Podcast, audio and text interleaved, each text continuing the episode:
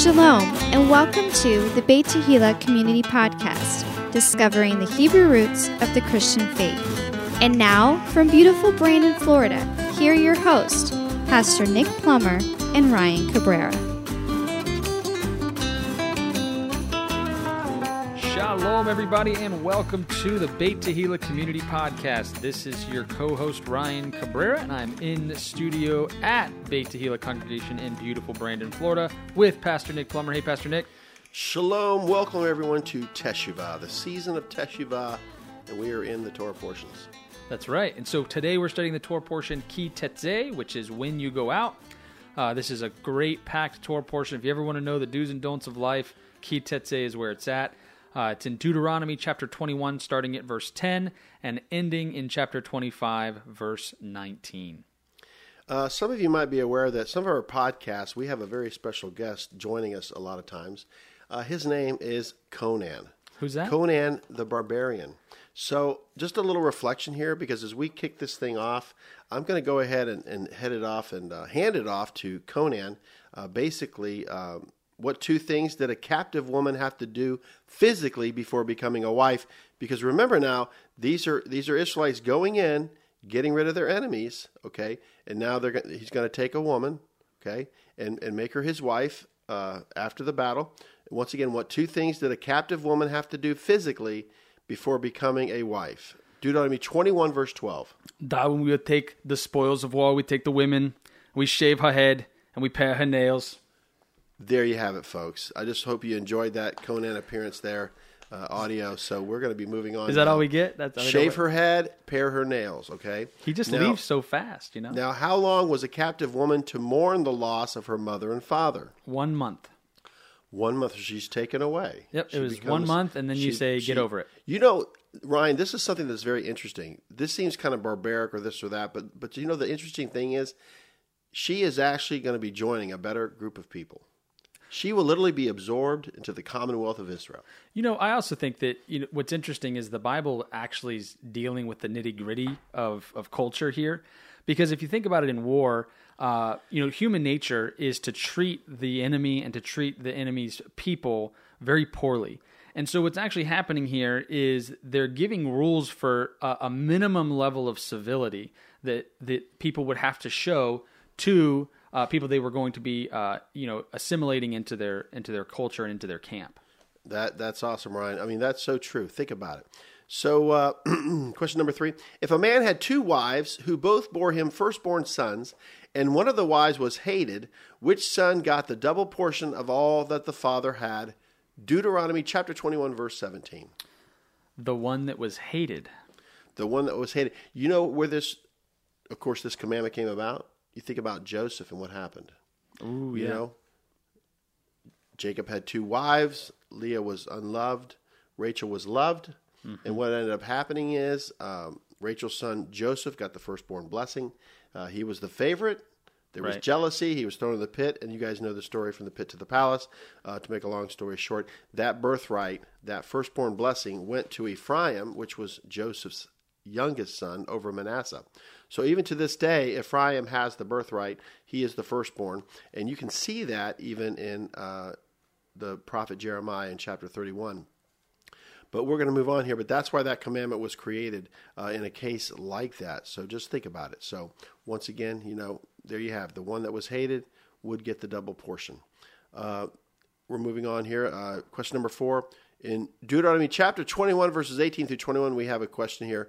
Could children be stoned if they were stubborn and rebellious towards their parents? Yes, this is the verse that we read at my house whenever my children act up. This is the fifth commandment, Exodus 20, verse 12. Honor thy father and thy mother, that thy days may be long upon the land which the Lord thy God giveth thee. Only commandment with a blessing, Ryan. Only commandment with a blessing, and think about it. Honor your mother and father. You know, uh, one of the last days uh, uh, calamities that I could say has been told in Paul's letter to Timothy, I believe. Uh, it talks about children will become disobedient to parents. You know, and a lot of things that I see, Ryan, uh, even at our church sometimes, you know, it's interesting that you'll see the parents growing up and the kids are still mooching off the parents. You know, you would think after all the years that the parents gave to their children, the children could give back to their parents. Yeah. You know, and that's something that we need to think about as well. Uh, you know, as as we are older now and everything, we should be able to give back to our parents what they gave to us. It shouldn't be vice versa. Uh, we shouldn't be mooching off our parents. Uh, there should be a point in time where we could actually give back to them for all that they've given to us. Okay, moving on here. Uh, question number five Was it okay to leave a body on a tree overnight? Deuteronomy chapter 21, verse 23. So I'm going to read 22 and 23 because I think this one needs some clarification uh, other than just is it okay to leave a body on a tree? And so here it is, uh, verse 22 And if a man have committed a sin worthy of death, and he be put to death, and thou hang him on a tree, his body shall not remain all night upon the tree, but thou shalt in any wise bury him that day. For he that is hanged is accursed of God, and thy land be not defiled, which the Lord thy God giveth thee for an inheritance. So this is, again, minimum levels of civility to make sure that the society isn't just hanging people on display for you know weeks on end and letting their body rot. You know, we can find this reference in John 19:31. I'm going to read it to you in John 19:31. This is a reference to Yeshua. Uh, the Jews, therefore, because it was the preparation that the body should not remain upon the cross on the Sabbath day, for that Sabbath day was a high day, besought Pilate that their legs might be broken and that they might be taken away. So once again, uh, they should not remain on the cross on the Sabbath day. We go into, of course, even uh, I'll look at Galatians three thirteen.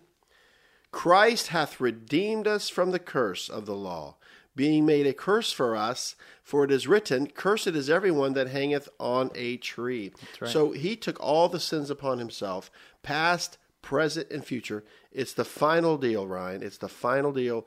There it is. We are justified by the finished work of the cross. Now the controversy is now we're being sanctified and we're being set apart. And there's no there's no works for salvation.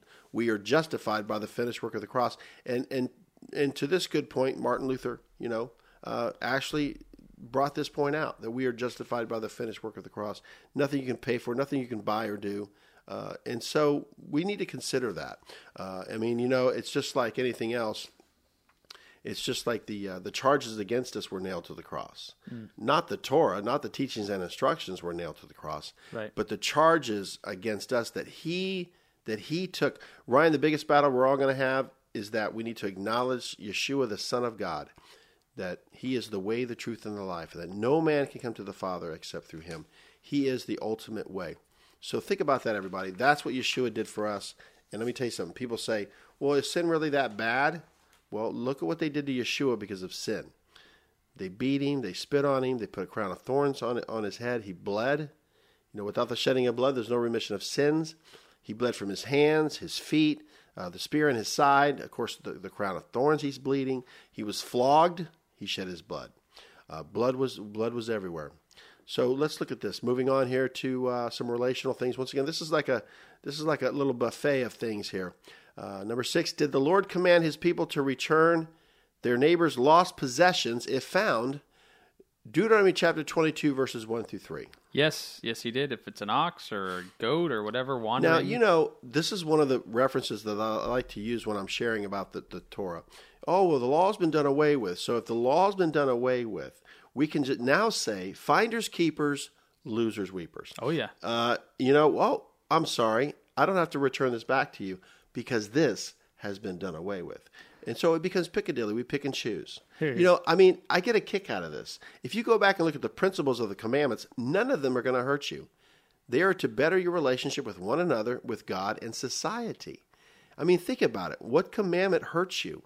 So there you go. Return their neighbor's lost possessions if found.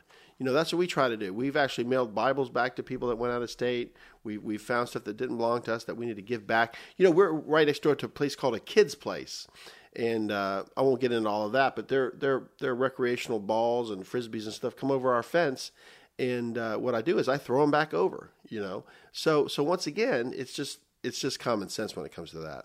So moving on here, uh, Deuteronomy chapter twenty-two, verse four. Was it important to help your neighbor when he was in need? Absolutely. Yeah, I mean, If his, Absolutely. If his donkey were to wander off, you know, you go take it back to him. You know, that's the thing, you know, especially when, uh, you know, when there's been some like Hurricane Irma, you know, between neighbors and stuff helping one another. I know my, my brother's actually getting electricity from his neighbor um, because he doesn't have any and he's able to, to get some electricity at least for a little bit. Uh, what was a woman not allowed to wear? In Deuteronomy chapter 22, verse 5. Men's garments. Men's garments. And what was a man not allowed to wear? In uh, Deuteronomy 22, 5 as well. Women's garments. So no cross dressing. Interesting. No cross dressing. I mean, you know, there's a lot of debate out there whether a woman can wear pants or not, but we're not even going to touch that with a 10 foot pole. You know what I'm saying? Why'd you have to bring it up? I just had to bring it up because that's one of the debates, but we don't do that here at Beit Tehillah. You know, uh, the bottom line is that you know you got to see a difference. You know, there is men's clothing, there's women's clothing, and uh, it's that simple. Uh, was it okay to take the mother bird out of the nest to keep? Deuteronomy chapter 22, verse 7. No. Don't take the mother because she can reproduce. That's right. You can take the babies or take the eggs, but don't take the mother.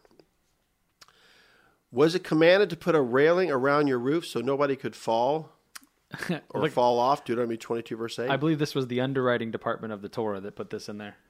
you know, the fences to put railing around your roof so nobody Think about it, like the off. the insurance the insurance group back know, then. You know, Yeah, this is definitely uh, a safety factor. You know, it's interesting as, as I go throughout my yard or my home or the church. Uh, if I see something unsafe or something needs correcting, you know, I want to correct it. oh yeah, Um, let's look at Deuteronomy chapter 22, verse 10. And while we're doing this, I'm going to have Ryan go to 2 Corinthians chapter 6, verses 14 through 16.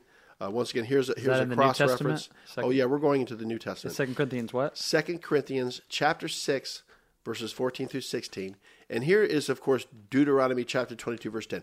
Thou shalt not plow with an ox and a donkey together. Wow. What comes to mind?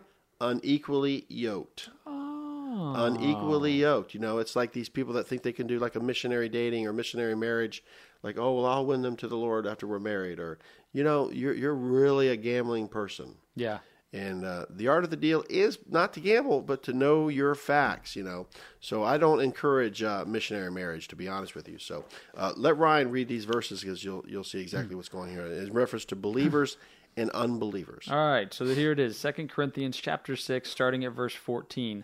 Be ye not unequally yoked together with unbelievers. For what fellowship hath righteousness with unrighteousness? And what communion hath light with darkness? And what concord hath Christ with Belial? Or what part hath he that believeth with an infidel? And what agreement hath the temple of God with idols? For ye are the temple of the living God, as God hath said, I will dwell in them and walk in them, and I will be their God, and they shall be my people. Wow. See, don't be unequally yoked. You know, um, that's the thing between the believers and, and the non believers. Uh, very interesting. Um, moving on here. Question number 13 in Deuteronomy chapter 22, verse 12. What was to go on the four quarters or the corners of your vesture or garment? Uh, this is going to be uh, fringes, uh, in Hebrew also known as tzitzit. Very good. We can find this in Numbers 15:38. I'll read this. Speak unto the children of Israel and bid them that they make them fringes in the borders of their garments throughout their generations, and that they put upon the fringe of the borders a ribbon of blue. Of techelet. Yeah, that's uh, true blue Jew. Have you heard of that? Yep. They're putting the blue back into the tzitzit, the fr- the fringe. Yes, the zitzites. You know, it's interesting, and, and we won't go there. Oh no, we're not going to go there.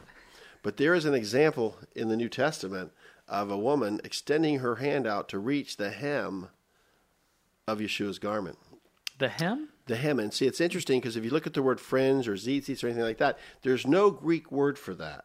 Right. So you know, and and the and the prophecy is, and you can find this later. I do believe it's in Malachi. There would be healing in his wings, and they were considered wings. So when when she saw the Messiah and knew that this Messiah would have, you know, the ability to heal the sick and all of these, these things, uh, she reached out and she was healed. And actually, virtue left Yeshua and went into her. And because of her faith, she was made well. Once again, she had an issue of blood. I forget how many years, but many, many years she was struggling. Says she spent a lot of money and everything for, for nothing. So she reached out, grabbed a tzitzis, and she was healed. What an incredible story, everybody. Yeah, Amen. wow. And as a matter of fact, um, I think there's a reference to ten men grabbing grabbing the. Uh, the tzitzit. actually, it talks about the garment of him who is a Jew, Yep. uh, and says, "Hey, we're going to go with you because God is with you." I do believe that there's a, a prophecy about that as well. I'm pretty sure it's in Zechariah. It is. Uh, Like so we Zechariah won't go 8. there right now. Yep. But anyway, this all these references to the tzitzis making a big comeback. Amen. Very interesting. Uh, here we go. Uh, we're going to be going into uh, improper relationships now. Uh, once again, it's kind of interesting that you are not to be unequally yoked in Deuteronomy 22, verse 10. Now, all of a sudden, we're going to be going into improper relationships. Listen up, everybody. We live in a culture of improper relationships. This is on the news every day. Let's let's let's do it. Question number 14. In Deuteronomy chapter 22, verses 13 through 17, did a woman who was hated and accused of not being a virgin have to prove it to her husband? Yes. Yes, she had to prove that she was a virgin on that wedding night. She had to prove it. So here we go. Question number 15. What was the punishment for the husband if the accusations were false? Deuteronomy chapter 22, verses 18 and 19. Two So- things. So two things. Yep. The first thing is the elders would chastise him, and the second thing is that he had to pay a hundred shekels of silver. So it was very expensive if he was incorrect, and so you couldn't just falsely accuse somebody of this. It was a very serious allegation. Yeah, because actually, the you know the, the, the, the father would have to prove and show the sheet, Right. you know, and say, no, my daughter's innocent. Uh, the sheet that would prove of of her uh, virginity. Uh, question number sixteen: What was the punishment for the wife if the accusations were true? Deuteronomy chapter twenty-two, verse twenty-one. she would be stoned at her father's door. Now, let's be clear, because this is this isn't a situation where this was misrepresented to uh, the husband, right? So this is not just a situation where this is just any old case. This is we're presenting this bride as a virgin, and then it turns out that she's not. then this is a serious issue at that point because of it being untrue. You know, it, it kind of goes along with what's happening in our culture today in the Me Too movement and all the you know uh, sexual harassment, Right. You know, rape, all these things that are happening, uh, improper relationships. Once again, okay. Uh, what was the punishment for adultery in Deuteronomy chapter twenty-two, verse twenty-two? Uh, they would die. It was they'd be killed. They would die. They would die. Very interesting. All right. I'm going to let Ryan take over here in question number 18. He's going to take over and uh, lay out the questions for us and the answers. Okay, all right. So, uh, I'm going to look for something. okay, let's. My hey, little gears are turning right now. Yeah, I know. Every once in a while, you got to let let a Oh, brother yeah. know. the gears know? are turning. I appreciate that. So, uh, question number 18 is Did the betrothed woman have to cry out if a man tried to lay with her in the city so she would be innocent of the charges of adultery? And the answer is yes. So, in, in other words, uh, if if she's being uh, molested in some way, shape, or form, somebody's trying to get with her, quote unquote, then she would have to cry out. Um, because again, the punishment for adultery is death, and as such, it's a very serious charge, and she needs to prove her innocence by immediately taking action uh, to to stop it. Uh, question number nineteen: If a man lay with a virgin, was he obligated to marry her afterwards? And the answer here is yes. Um, you know, if here here it is. It's uh, uh, chapter twenty two, verses twenty eight and twenty nine. Uh, if a man find a damsel that is a virgin, which is not betrothed, and lay hold on her, and lie with her, and they be found, then the man that lay with her shall give unto the damsel's father fifty shekels of silver, and she shall be his wife, because he hath humbled her, he may not put her away all his days. so essentially, he has taken something from her, right? It's like, why buy the cow when you're getting the milk for free? Well, in this case, this takes away the idea that you can actually get the milk for free uh, because you can't. Uh, you lay with a virgin, she's now your wife, you have to marry her, and you have to pay her father 50 shekels of silver, so there goes the free part. Wow. You can continue on. oh, doing a I, you're enjoying here. this, huh? Okay. I, I'm getting ready for chapter 23, but you hit 22 really well here. All right, here we go. So, uh, question number 20 uh, How much money did he have to give the father of the virgin, which obviously we already read was 50 shekels of silver in, in verse 29? And was it okay to marry your father's wife? Uh, no, no, I don't think it was. It says, A man shall not take his father's wife nor discover his father's skirt. So, I think that's an idiom for obvious things that we already know. Um, and then uh, question number 22 gets us into chapter 23. Very good. So, could an illegitimate child enter into the congregation of the Lord? Deuteronomy chapter 23, verse 2. No. No. It's interesting if you go back and look at King David, you know, he was borderline illegitimate to, to actually be the king, to, to be in Judah like he was. If you go back and look at it and look at that lineage, he was able to become king because that was broken. Huh. That 10th generation. Uh, you, once again, you got to go back and look at the genealogy of King David. And of course, you know, um, he, he's right there at the edge, edge of that, and he qualified to be legitimate. Isn't that the coolest thing? You know? It is. Uh, very, very cool. What's cool, you know, even more than just the fact that he was he skirted through, right, was that God knows the Torah and that God doesn't allow things outside of the Torah, right? He keeps his own commands. That's good. That's good. I mean, think about it. This, this is. I mean, this is very interesting uh, about legitimacy and who are the children of Israel. Who is legitimate? This is getting to be very interesting. So, what two groups of people were not allowed in the congregation of the Lord in Deuteronomy chapter twenty-three, verse three? This is going to be the Ammonite uh, and the Moabite. And where do they come from? From Ammon. Lot's Right. daughters. Right. Lot's daughters. Ammon Once again, an improper relationship.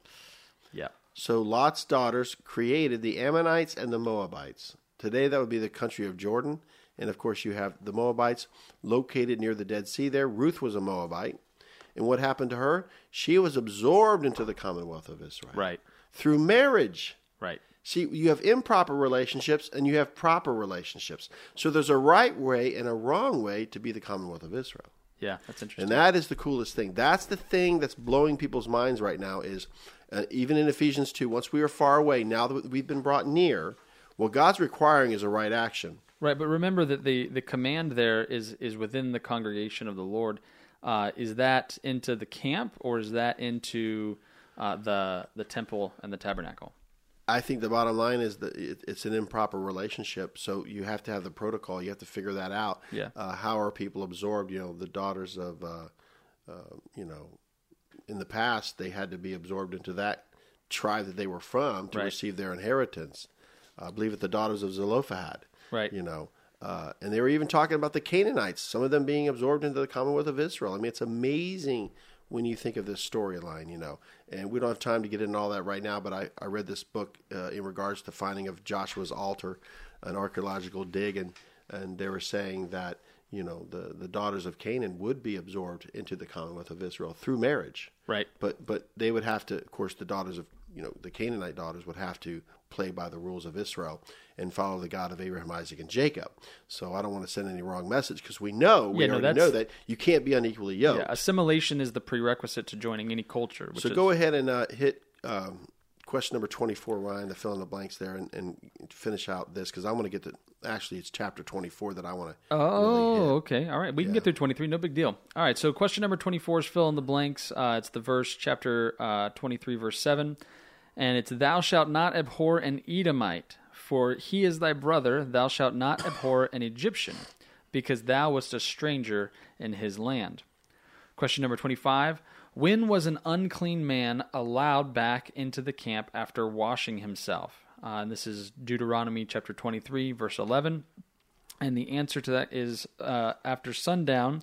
Uh, but it says, But it shall be when evening, evening cometh on, he shall wash himself with water, and when the sun is down, he shall come into the camp again. And so, uh, question number 26 Was it important to bury human waste so the camp could not remain, Or could, could sorry, remain, sorry, could remain clean and holy? And this is in Deuteronomy chapter 23, verses 13 and 14 and the answer is yes yes you gotta this was a sanitation um you know you had to get it out of the camp The camp's it. important. That's Keep right. the camp clean. That's right. And so, who walked in the camp, um, which is the reason why you had to keep it clean? The answer in uh, Deuteronomy chapter 23, verse 14, is the Lord thy God. So, the Lord is walking among them, and so they had to be clean because you could not defile the place the Lord was going to go, or else the Lord would not go there. You know, think about your your your home. You know, is it clean? Is it permissible? Is it good? You know, what's in your home that needs to be removed, or you know, what's going on in your home? So, uh, keep the camp uh, keep the camp holy. Yep. Uh, question number 28. Was it okay to charge your brother interest? Uh, Deuteronomy chapter 23, 19 says, Thou shalt not lend upon usury to thy brother, usury of money, usury of victuals, usury of anything that is lent upon usury. And so the answer is no. No, you cannot charge your brother interest. If your brother is in need, you should lend to him and expect only the principal back in return. Um, question number 29 is also fill in the blank. And this is verse 23. Uh, I'm sorry, chapter 23, verse 21. When thou shalt vow a vow unto the Lord thy God, thou shalt not slack to pay it, for the Lord thy God will surely require it of thee, and it would be sin in thee. So if you promise something to the Lord, then the Lord expects you to make good on it. I think a lot yeah- of times we do that, right? We make a promise yes like, or no. Make a vow, a commitment. You know that that's the thing. You know, it, it comes to my mind that you know uh, when when Pastor Randy passed away and I became the senior pastor, November seventeenth, two thousand and two. I remember like it was yesterday. Boy, I tell you, it was really, really a, a testing period for me because I knew that I had a big responsibility ahead of me. And the thing that I really reflected upon was how Yeshua, you know, he would get upset with the Jewish leadership. He would flip tables over. He was doing some things, you know. And man, I just said to myself, you know, Lord, I don't want you to be angry with me. I don't want you turning my tables over. So I tell you what I'm going to do. You know, I'm going to do exactly what you tell me to do. You know, why why were you so adamant about you know doing these things and, and calling them a root of vipers and different things and you know just you know the charges he made against the Jewish leadership was was quite profound. But you know, in my quiet time, being inspired, I want to encourage all of you in this manner. You know, God wants us to get to the Torah, literally to the to the Word, to the Torah, and uh, and I know that it's important that we don't add to the Word of God or take away from the Word of God. So you know, basically, Yeshua was upset because people couldn't even get to the commandments, and uh, he wanted to find out who really had Torah and who didn't. That's why he would mention dark sayings of old and different things like that. So the bottom line, everybody, as you're listening to this podcast, if you are looking for uh, uh, an explanation for the parables, they are found in the Torah. Uh, you cannot Christianize the parables; they are from the Torah, and and I and I say this with a sincere heart because so many times we take things out of context or whatever. But you got to remember. So I made a vow to the Lord. I said, Lord, whatever you show me, whatever whatever you reveal to me, I will share with the people. I'll fear no man. I'll stick to the to the doctrine of the, of, of the scriptures by the Spirit, and I will I will tell the people exactly what you tell me. And I tell you, I've never been disappointed, Ryan, in all these years to actually share with the people what the Lord has shared with me. And I think it's got us this far, and I think it's a great ride. It's a wonderful, wonderful place to be right now. And I want to encourage all of you in this manner. You know, we need to be sons and daughters of God and not a hireling when it comes to leadership. You want to go ahead and yeah, yeah, absolutely. take over there? All right, so uh, question number 30 uh, is found um, Deuteronomy 23, uh, verses 24 and 25. Was it okay to eat your neighbor's corns, uh, I'm sorry, grapes and corn? And the answer is yes. Yes, it is okay for you to eat your neighbor's grapes and corn. My kids eat everything. Yeah, you know, let's let's uh, let's clarify this. Uh, Twenty four and twenty five. It says, "When thou comest into thy neighbor's vineyard, when thou mayest eat grapes thy fill at thine own pleasure, but thou shalt not put any in thy vessel." So, in other words, if you're walking through his vineyard and you want to take a few grapes and eat them while you're walking, you can do that. However, you can't just go and harvest a whole bushel of it out of And his that's vineyard. that's question number thirty-one. Was it okay to put your neighbor's grapes and corn into a vessel? Deuteronomy chapter twenty-three, verse twenty-four. No, no, it was not okay to do that. no, that's not a good thing. Uh, oh, here we are. We Here are we- now we in are. chapter Now- 24. I know we're we're going into 30 minutes on this podcast, but I think this one's going to be a little extended because you know, I just I just have to share this truth with with all of you that are listening to this podcast. I don't want you to be disappointed because we we have to find Yeshua in the Torah. He is the Torah. He's the word made flesh. So I want to go ahead and have Ryan read Deuteronomy chapter 24 verses 1 through 4 because did the children of Israel have the opportunity to divorce one another? The question is there. The answer is yes. Now check this out. All right, here we go. 24 verse 1 When a man hath taken a wife and married her, and it come to pass that she find no favor in his eyes, because he hath found some uncleanness in her, then let him write her a bill of divorcement, and give it in her hand, and send her out of his house. And when she is departed out, of his house, she may go and be another man's wife. And if the latter husband hate her, and write her a bill of divorcement, and giveth it in her hand, and sendeth her out of his house, or if in the lat- if the latter husband die, which took her to be his wife, her former husband, which sent her away, may not take her again to be his wife. After that she is defiled, for that is an abomination before the Lord, and thou shalt not cause the land to sin, which the Lord thy God giveth thee for an inheritance. Okay, so here we go. Question number 33 is Was it okay for a man to remarry his ex wife if she had been married to another man after him? Deuteronomy chapter 24, verse 4, Ryan. Nope. So here's, here's the situation. Here's the scenario, everyone. This guy has a wife. He puts her away for whatever reason. Okay, he divorces her, a writ of divorce. She goes and marries another man. Okay, all right. And then, okay, maybe that husband dies. So, or whatever. Now, now, can she come back to the original man? Nope. No. Deuteronomy says no. No. Now, here's the interesting thing, everyone. Um, and, and this is, I'll have uh, Ryan read Jeremiah chapter 3, verse 8, I believe it is. Oh yeah. Uh, now, here's the thing, everyone. If you go back and study biblical history, this is a true fact. Biblical history. God divorced the northern kingdom. yes, he did. Not the southern kingdom, but the northern kingdom. Now, check this out. He's going to read Jeremiah 3 8. It says, And I saw when for all the causes whereby backsliding Israel committed adultery, I had put her away and given her a bill of divorce. Yet her treacherous sister Judah feared not, but went and played the harlot also. So, once again, everyone, you need to understand this, okay? God did not divorce Judah, the Jewish people. There wasn't a divorce. Now, I'm not trying to make something out of this out of nothing or cause a controversy. I'm just stating a fact. Now, it's interesting because what do, we're in a predicament here. My goodness, and, and I don't have time to get into Hosea, but he actually says, you know, you're going to be, you know, punished and judged for your sins, but yet I will call you back in the last days. Once you were not a people, but you will be a people. You can find this reference from Peter and Paul in the New Testament.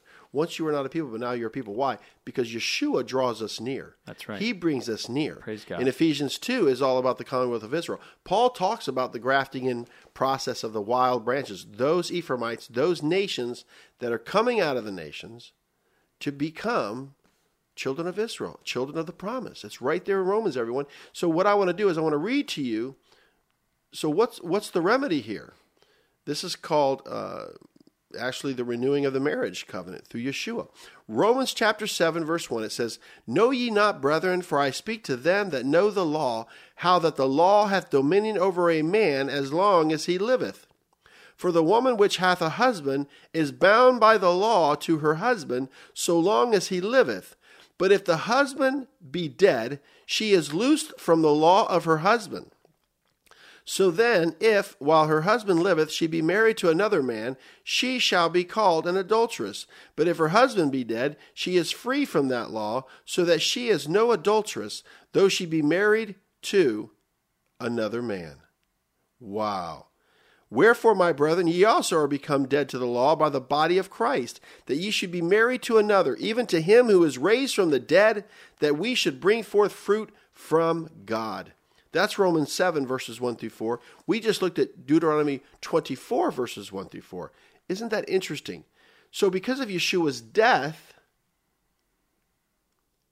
he can be raised from the dead and renew the marriage covenant. That's right. Why? Because God is a spirit. They that worship him must worship him in spirit and truth. But God takes on flesh in the person of Jesus Christ. Jesus is God. God is Jesus, everyone. Listen closely. God cannot break spiritual laws, He created them. And even the devil knows, Hasatan knows that God cannot break spiritual laws. So what happened? Satan had no idea that God was willing to go this far.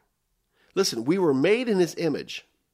So he literally made something that messed up and he fixed it. I'm telling you, everyone, salvation and being born again has been more enhanced in my life than ever before. Oh, yeah. And you know what? And what did Yeshua say? I only came for the lost sheep of the house of Israel. What was he doing? He was renewing the covenant. It's, he says, I came to my own, and my own didn't receive me, basically. You know, that's what it says. He came to his own, his own didn't receive him. Judah didn't receive him. Now, look what's happened now among the Jewish people now. We see that they are blinded to Jesus as the Messiah. But the problem is, we've got to understand the spiritual laws that God has laid down. So, with his death, burial, and resurrection, Yeshua, he's renewed the marriage covenant. He says, I will betroth you to me in faithfulness. I will betroth you to me in righteousness. It's right there in Hosea. So he's actually saying that he's going to renew this marriage covenant. Oh, and by the way, Yeshua was at Mount Sinai. That should blow your mind. That should blow your mind. So I want you to process this, everyone. Yeshua didn't just come out of nowhere and flippantly just appear. He's always existed. Through him, all things are made. In Colossians, it even says. So, so we can't take this lightly. This is incredible, everyone. And we see such a counterfeit in the culture today of hybrids and godlike people and half God and half man. And we'll pay eight bucks to go to the movies to see superheroes, the Avengers. Well, let me remind all of you Yeshua is the original Avenger, and he doesn't need any other superheroes. He is the superhero of superheroes. Oh, and by the way, if you're wondering about Superman, uh, I do believe that character was created uh, by a Jew. So, who's Superman? It's Yeshua. 100% God, 100% man. And this is the revelation that's going forth, everyone. And even as a Christian, this should really, really, really enhance your walk. Let Scripture interpret Scripture. The redemptive story is played out, right? And the enemy wants to keep us from the Torah. He wants to keep us from the Torah. But what does the prophet say? I've declared what? I've declared the end from the beginning. So we're discovering this in Deuteronomy, the writ of divorce. And yeah, it was there. You know. So so this is something to think about, everyone. Think about that. And chew on that and just thank the Lord for that. Well, it brings some for remarrying us. Yeah, it brings some clarity to the whole mission of Yeshua. And this is why there's such a stigma to divorce. You know, when someone's divorced or whatever, people look down on them or they're degraded or they don't get a job or they don't get this or that or they're looked down in the church or can't hold a position as an elder or deacon or whatever. And I'm thinking, that's, that's hogwash. Seriously, you got to be kidding me. I mean, there's divorce right there in the Bible. Right. Well, I mean, let's be clear. God does hate divorce. I mean, it says it very clearly. He hates divorce. He says that the reason for divorce, the reason that divorce is even possible, is because of the hardness of our hearts, um, and that that's you know uh, the the reason that we're able to do that.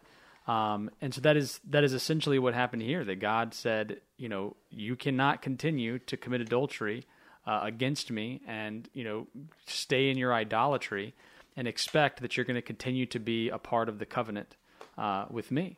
Absolutely, absolutely. We're, we're cooking now, everyone. This is this is probably the highlight of the tour right there, and I shared it with Ryan and I, and I'll tell you, we did. Awesome. We shared that moment. We had that together right here. That is going to be it's it's ever changing, people. It is. It is incredible. Uh, uh, how long was a newly married man to remain at home with his wife in Deuteronomy chapter twenty four verse five? this is pretty cool. Uh, one year. So uh, when you had like instead of having like say they're in battle, instead of having to go to battle if you were newly married, then you got to you know be with your wife for. Well, either year. way, either way, you know. But that's a oh good yeah, point from work too. Yeah, from that's, work that's as well. That's a good point. Yep. But yeah, so one year you get to be with your bride. That's that's incredible. Some people are practicing this. It's incredible. Uh, I wish I could, but it's too late for that. After 19 years, get to work. Question number 35 Was it important to listen to the priests when it came to the plague of leprosy?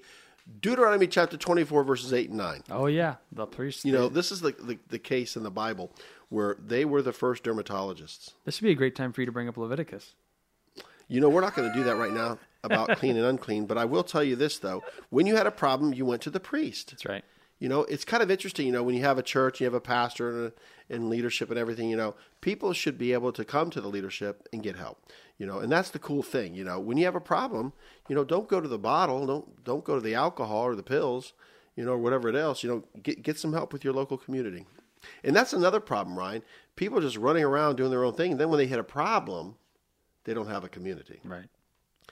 And all of a sudden now it's a game changer. You know, it's funny. It's it's. I you- mean, that's the thing. Here, here's here's a, a little concept for people. Um, you you want to go and make sure that you have a line of credit when you don't need a line of credit, right? You want to be a part of a community of people. You want to go and build relationships when you don't necessarily need to fall back on those relationships. Because once you need the line of credit, you're usually in a financial position where you can't get it. And if you haven't invested in relationships, you're probably in a position where you don't have enough relational equity with people to, Right. to depend on them. And to be relational is the key. It's to be relational and have an identity. That's right. Uh, question number 36 Was it okay to keep a poor man's pledge overnight? Deuteronomy chapter 24, verse 12. no. You could not keep his pledge. Why? Because that was to keep him warm, used for sleeping, you know. Uh, think about that like it's the, the, the coat, you know.